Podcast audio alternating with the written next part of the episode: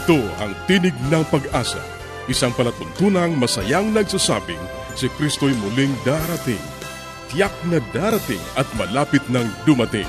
Kaya't kaibigan, pumadakang siya'y sa lubungin.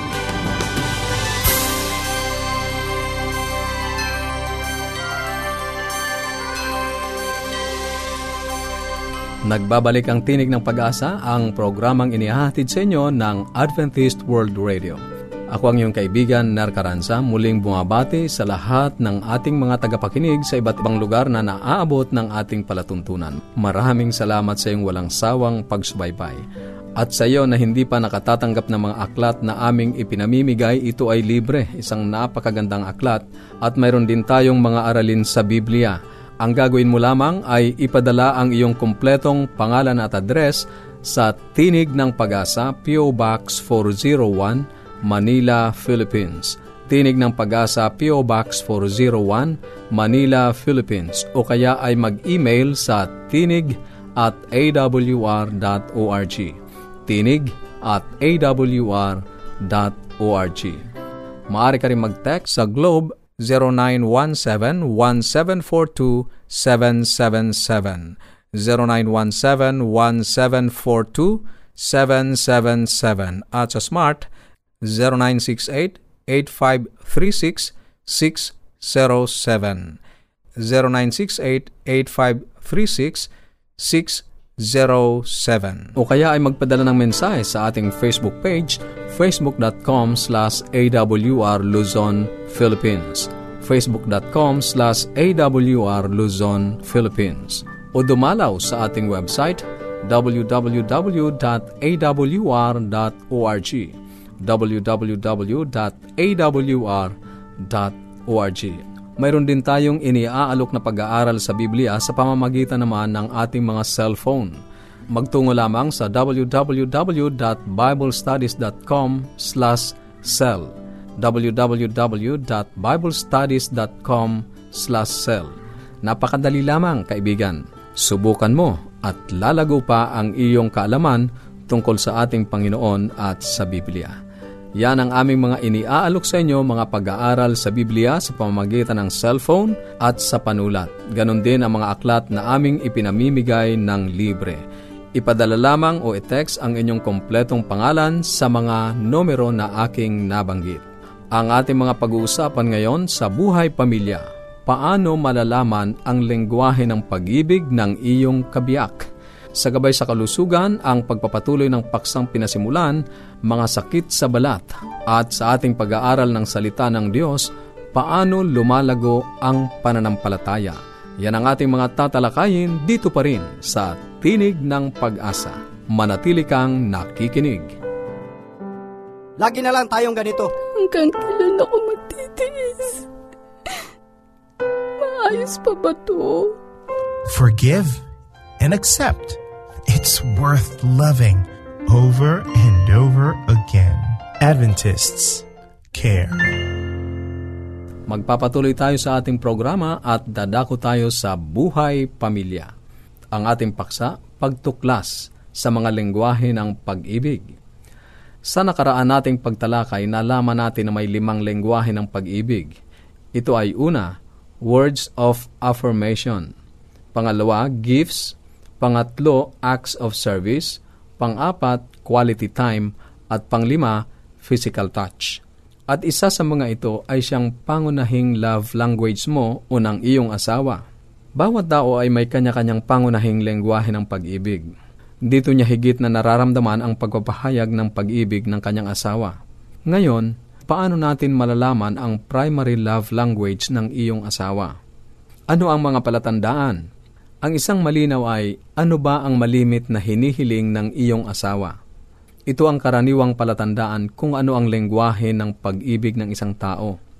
Maaring mapagkamalan mo na ang kanya mga paghiling ay karaniwang pagbubunga nga lamang o naging, ngunit ang totoo, paulit-ulit na pala niyang sinasabi sa iyo kung ano ang makapagpapadama sa kanya na siya ay mahal mo. Iyon ang kanyang lengguwahe ng pag-ibig. Ang aking asawa, lagi niyang sinasabi sa akin na gusto niya na kapag kami ay naglalakad ay magkahawak ng kamay. Noong una, Naaasiwa ako dahil hindi ko naman yan nakasanayan at siguro hindi yon ang aking lingwahe ng pag-ibig. Hanggang sa naisip ko, hindi naman makakasama. Wala namang masisira at wala rin mawawala kung i-hold hand ko siya habang kami ay naglalakad.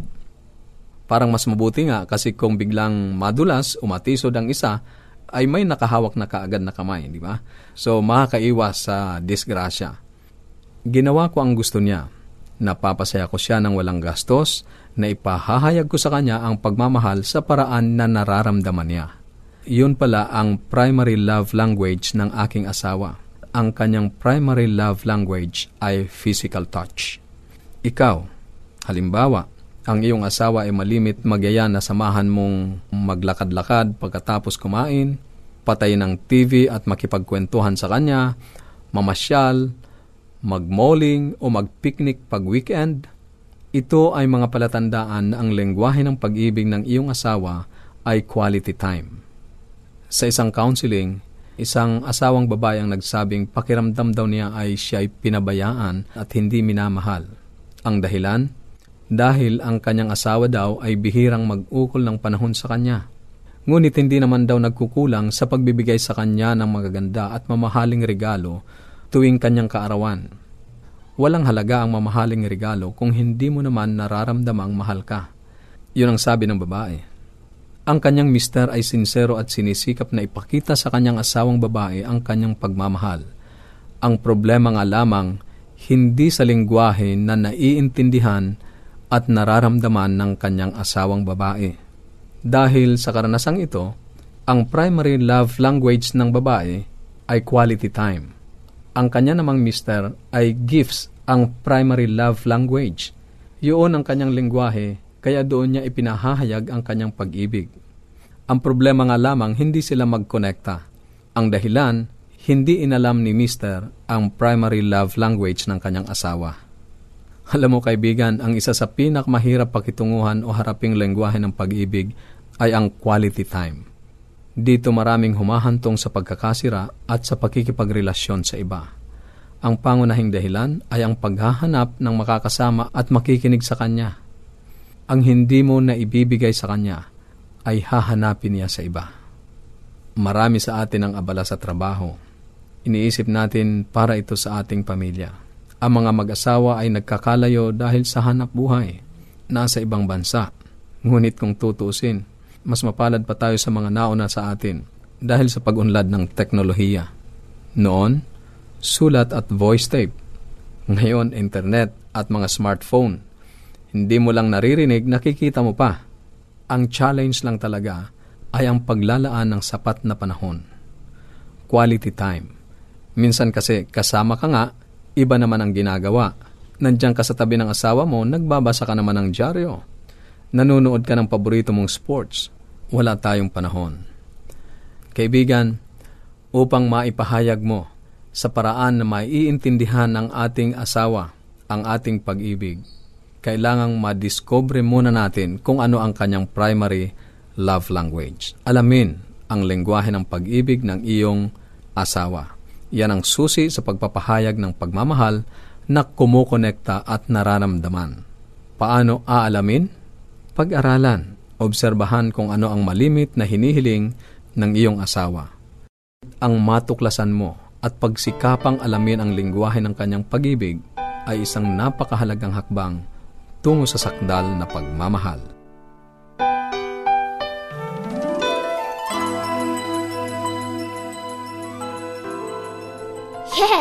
Dad and Mom are coming. I wish my parents will come too. The best way to spend time? It's with family. Adventists care.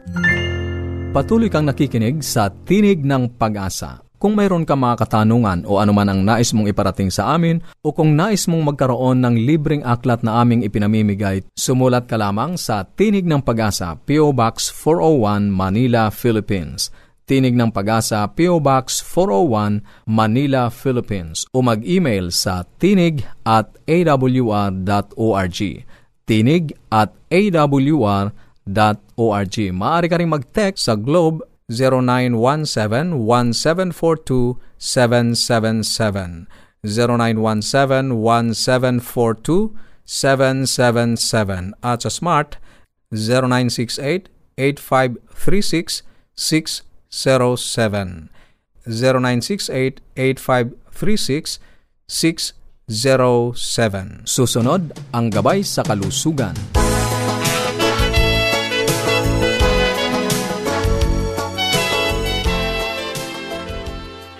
Isa na naman pong magandang araw sa ating mga tagapakinig. Tayo muling magkakasama-sama dito sa health portion ng ating programa. Ako po ang inyong doctor sa Himpapawid, si Dr. Linda Lim Barona. Kung kayo po'y merong katanungan, pwede po kayong lumiham sa akin. At pinag-uusapan po natin ng mga nagdaang araw ay mga skin problems or skin diseases. At ngayon po, ang pinag-uusapan natin ay contact dermatitis. At sinabi ko nga po na may dalawang klase ng contact dermatitis. Ang unang-una po ay yung primary irritant contact dermatitis. Ito po ay karaniwan na dahil sa pagkaka contact sa isang substance ay nai-irritate. No? Karaniwan po ito ay either sa household, sa bahay, o kaya ay occupationally related sa trabaho. No? Yung pong may mga trabaho, like yung mga nagdaday, yung mga chemicals na hinahawakan, pwede po magkaroon. Ano? O kaya yung mga dental technician, o kaya yung pong mga sa laundry, no? pwede po yan. Kasi yung pong mga matatapang, like sabon, ay pwede po yan. Ang isa po ay ang allergic contact dermatitis. Yung isang bagay na hindi naman talaga matapang para sa ibang tao, ngunit sa isang tao na merong allergy, ay nagkakaroon ng eksema sa balat. Ang isang example po nito ay allergy sa rubber, no? Sa mga guantes o kaya sa chinelas o di kaya ay sa nickel. Ano ang nickel? Ang example po niyan, yung 25 centimos natin ay nickel po yan. Kung mahilig kayong maglagay ng barya sa bulsa na wala sa wallet, mapapansin nyo kung bakit meron kayong laging nangangati or nai-irritate sa may ng bulsa o kaya nagsusot kayo ng maong yung sa may pusod ay nangingitim o kaya nagkakaroon ng pangangate o kaya sa inyong relo, no, yung bracelet ng relo nyo namumula or nangingitim din doon, yan po ay meron kayong allergy sa nickel. O kaya kung kayo naman po ay nagsusuot ng mga custom jewelries, no? Yung mga jewelries na hindi pure gold, kundi may mga plated o kaya yung pang-araw-araw lang na jewelries or mga alahas ay nickel po yan, no? nikelado. At pwede po yung maka-irritate. So, specific areas po ang contact dermatitis compared po sa atopic dermatitis na pinag-usapan natin no, na may specific areas din pero hindi yun ang pinagdidikitan. Ano? Ito kung saan nadikit. Like, naglaba, gumamit ng matapang na sabon o kaya naghugas ng pinggan. Nagkaroon na po ng pagpuputok-putok sa kamay. No? Ang iba ay, naku talagang napakasakit po, dumudugo pa at nagkakaroon ng nana kung minsan at nagtutubig. O di kaya po ay nagmanicure. Yun pong sa pagpapamanicure, yung pong acetona o kaya yung cuticle remover ay pwede po rin niyang maka-irritate. In fact, yung iba, sa mata nagkakaroon. Bakit? Kasi yung nails nila or yung kamay, kinukus ko sa mata. So, pwede din po. Ngunit meron din po akong nagiging pasyente. Sa mata naman, pagka umattend ng party, syempre magpapaganda ng kaunti, nagme-makeup. Naglalagay po siya ng mga eyeshadow or ng mga eyeliner at allergic po siya dito. So anong nangyayari? Naku, nangangapal po ang kanyang mga mata, no, namamaga kinabukasan. At ang isa ko pang sinabi nung nagdaan ay sa mga hair dyes. Karaniwan din po yan, ano, yung hair dye, may mga hydrogen peroxide, may ammonia, at pwede po yang ma-irritate. So, dito po sa sakit na contact allergy, ang importante po ay ma-identify ninyo kung ano ang pinanggalingan. So, yun nga, ang isang clue dyan ay specific areas lamang ang nilalabasan. Ibig sabihin, kung alin lang yung nadikit, eh, pwede po. No? Kaya lang, minsan yung naglalaba, nakaupo, ay ikinukuskus yung kamay sa leeg, sa braso, tapos yung paa, nababasa rin, nagkakaroon ng allergy. Pero magkakaroon kayo, hindi, ano bang ginawa ko bago lumabas? At ang kaibahan po nito sa ibang allergy ay, it usually comes out after 48 hours of contact, no? Hindi ka agad-agad. Sabi nila, ay nako, tinesting naman ako dun sa parlor bago ako nagpa-hair tinting. nag-skin test pa nga, no? After 30 minutes, inobserbahan. Hindi po kaagad-agad lumalabas yan. Sometimes it takes 48 hours bago ma-develop ang allergy. So, yung timing po, imbestigahan din ninyo. So, hanggang dito na lang po muna tayo hanggang sa susunod nating pagsasama-sama at maraming salamat po sa inyong pakikinig. Paging Dr. Rodriguez, you're needed at room 321. Dr. Rodriguez, Mrs. Martinez, room 321, please. kailangan na po nating i-dialysis ang asawa ninyo. New outlook and a healthy lifestyle makes a big difference. Adventists care. Ang inyong napakinggan ay ang bahaging gabay sa kalusugan at bago tayo dumako sa pag-aaral ng Biblia, muli ka naming inaanyayahan kaibigan na makipag-ugnayan sa amin. Anuman ang nais mong iparating, maaari kang mag-email sa tinig at awr.org. Tinig at awr.org o kaya ay mag-text sa Globe 0917-1742-777. 0917-1742-777 at sa Smart. 0968-8536-607 0968-8536-607 o kaya ay magpadala ka ng mensahe sa ating Facebook page facebook.com slash awr Luzon, Philippines. Facebook.com slash awr Luzon, Philippines Dadako na tayo sa pag-aaral ng Biblia. Kumusta ka kaibigan? Muli narito ang iyong kaibigan sa Himpapawid, Pastor Romeo Mangiliman. Katulad ng karnasan ni Haring David, ang wika niya, Bless the Lord, O my soul, sapagkat naranasan niya at nakita niya na napakabuti ng Diyos sa iyo at sa Kanya. Tayo muling mag-aaral sa mga sulat ni Dr. Martin Luther kasalaysay na ika-anim na pito. Ang wika sa English ay ganito, Faith grows in quantity, not quality. Growth is in the constancy of dependence upon God. Ang pananampalataya ay lumalago sa dami at hindi sa uri. Ang paglago ay nasa palagiang pag-asa sa Diyos. Sa wakas si Marta ay lumabas mula sa kusina. Natutuhan niya ang kahulugan ng pag-upo sa paanan ni Jesus na kasama si Maria. Naniwala siya na si Jesus ang Mesiyas, ang tagapagligtas ng sanlibutan, ang sugo ng Diyos. Naniwala siya na anumang kanyang hilingin sa Ama ay pinagkakaloob tinanggap niya ang kanyang pag-aangkin na patnubay ng ating Diyos sa kanyang buhay. Ngunit nang ang lahat ng mata ng mga tao ay nakapako sa tahimik na libingan ng kanyang kapatid at hiniling ni Jesus na alisin ang nakatakip na bato, nagatubili ang pananampalataya ni Marta, urong-sulong na Marta. Si Abraham ay isang tanging kaibigan ng Diyos Iniwan niya ang kanyang tahanan at bayan upang maging isang manlalakbay. Na sinunod ang panloob na tinig na pamumuhay sa kanyang mga daan. Ang pagtanggi ng kanyang pamilya at mga kaibigan ay hindi makapigil sa kanya sa kanyang pagpili. Nang ipangako sa kanya ng Diyos ang isang anak, isang taga-pagmana na maging ama ng isang dakilang pulutong, siya ay nagalak. Ngunit isang bagay ang hindi niya kailanman inaasahan. Hindi niya alam na ito ay magtatagal. Ang paghihintay ay naging totoong naging mahirap.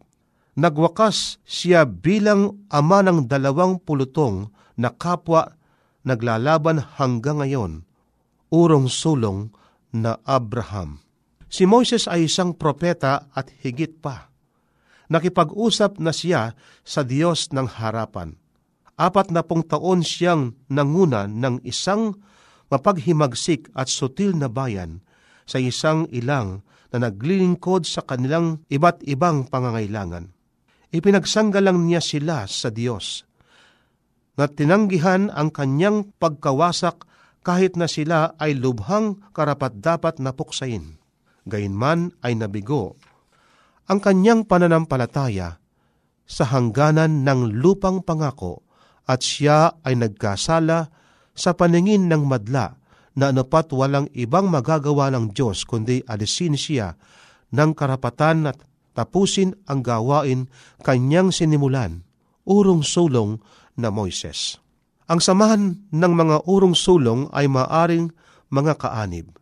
Sina David, Samson, Adan, Hezekias, Pedro, Jacob at iba pa. Ang talaan ay maaari pang magpatuloy. Ang banal na kasaysayan ay mayroon lamang isang kataliwalas. Sina Enoch, Eliseo, Daniel at iba pa.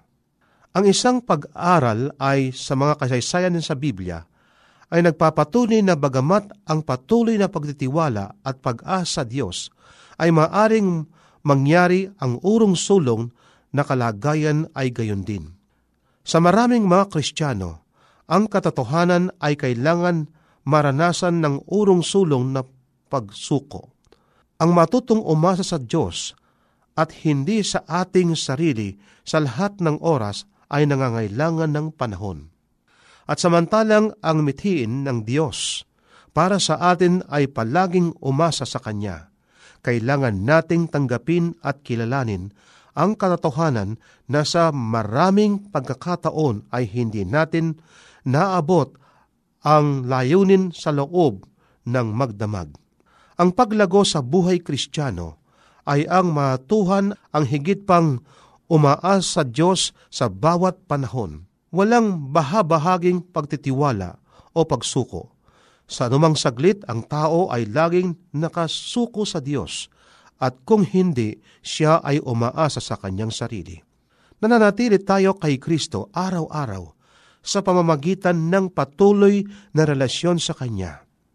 Sa makatwid kaibigan, ng ating patuloy na relasyon sa Kanya ang ating dapat ahasan sapagkat ito ang ating kailangan sa ating buhay na bilang mga mananampalataya sa ating Panginoon. Marahil itinatanong mo, paano akong mananatili kay Kristo? Sa paraan ding tinanggap mo siya sa simula. Kung paano mo tinanggap si Kristo, Jesus, na Panginoon, lumakad ka ng gayon sa Kanya. Ang matuwid ay mabubuhay sa pananampalataya Steps to Christ, page 69.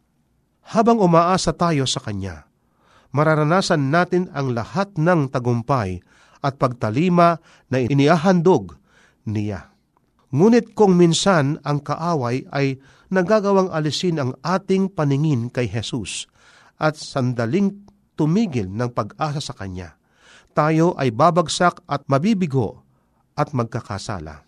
Nangyari ito sa marami sa Biblia. Nangyayari ito sa marami ngayon. Kapag ito ang nagaganap, kailanman nating bumalin na muli kay Jesus at muling angkinin ang kanyang pangako. Kung ipapahayag natin ang ating mga kasalanan, siya ay tapat at banal na patatawarin tayo sa ating mga kasalanan at linisin tayo sa lahat nating mga kalikuan. 1 Juan 1.9 At ipinagpapatuloy natin ang relasyon sa Kanya. Hindi tayo naghihintay na manlamig ang Diyos ni hindi tayo sumusuko at nagpapasyang hindi tayo makakarating sa langit na bayan.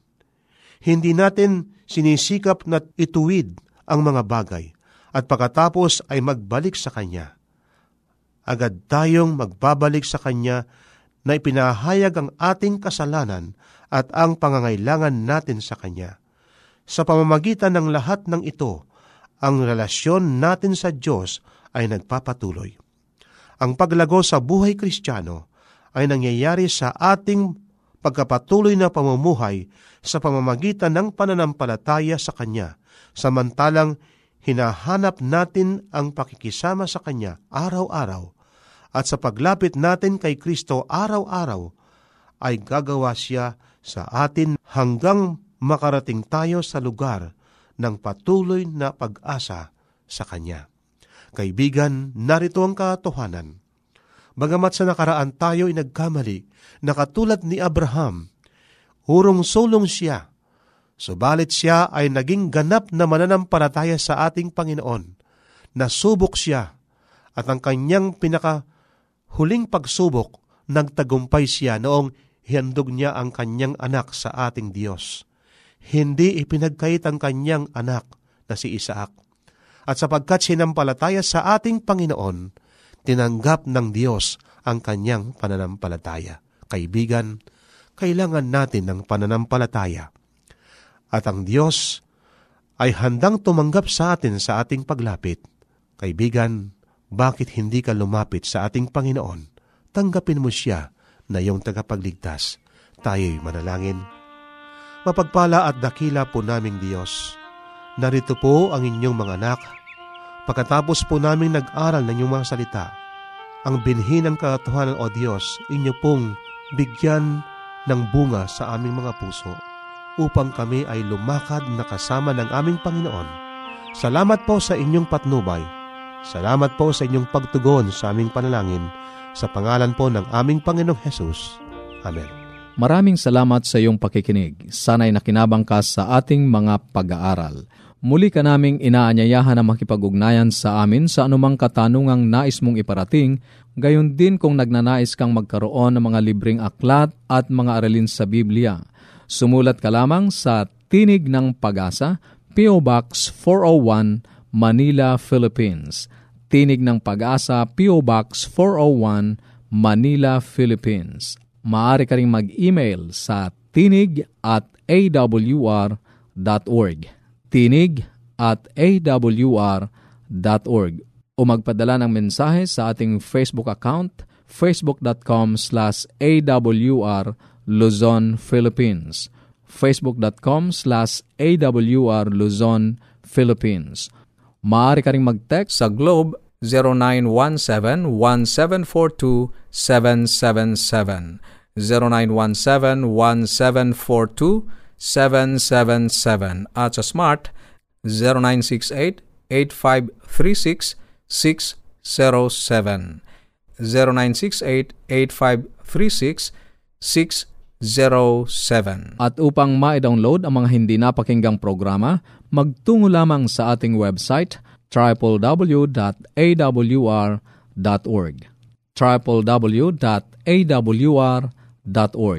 sa mga kababayan nating nasa Estados Unidos, maaari nyo na ring mapakinggan sa inyong mga cellphone ang ating programa. Idaya lamang ang 712-432-9975. 712-432-9975. Ito pong muli ang iyong kaibigan, Narcaranza, pansamantalang nagpapaalam. Sa Roma 15.13, pagpalain kanawan ng Diyos ng pag-asa – ng buong kagalakan at kapayapaan.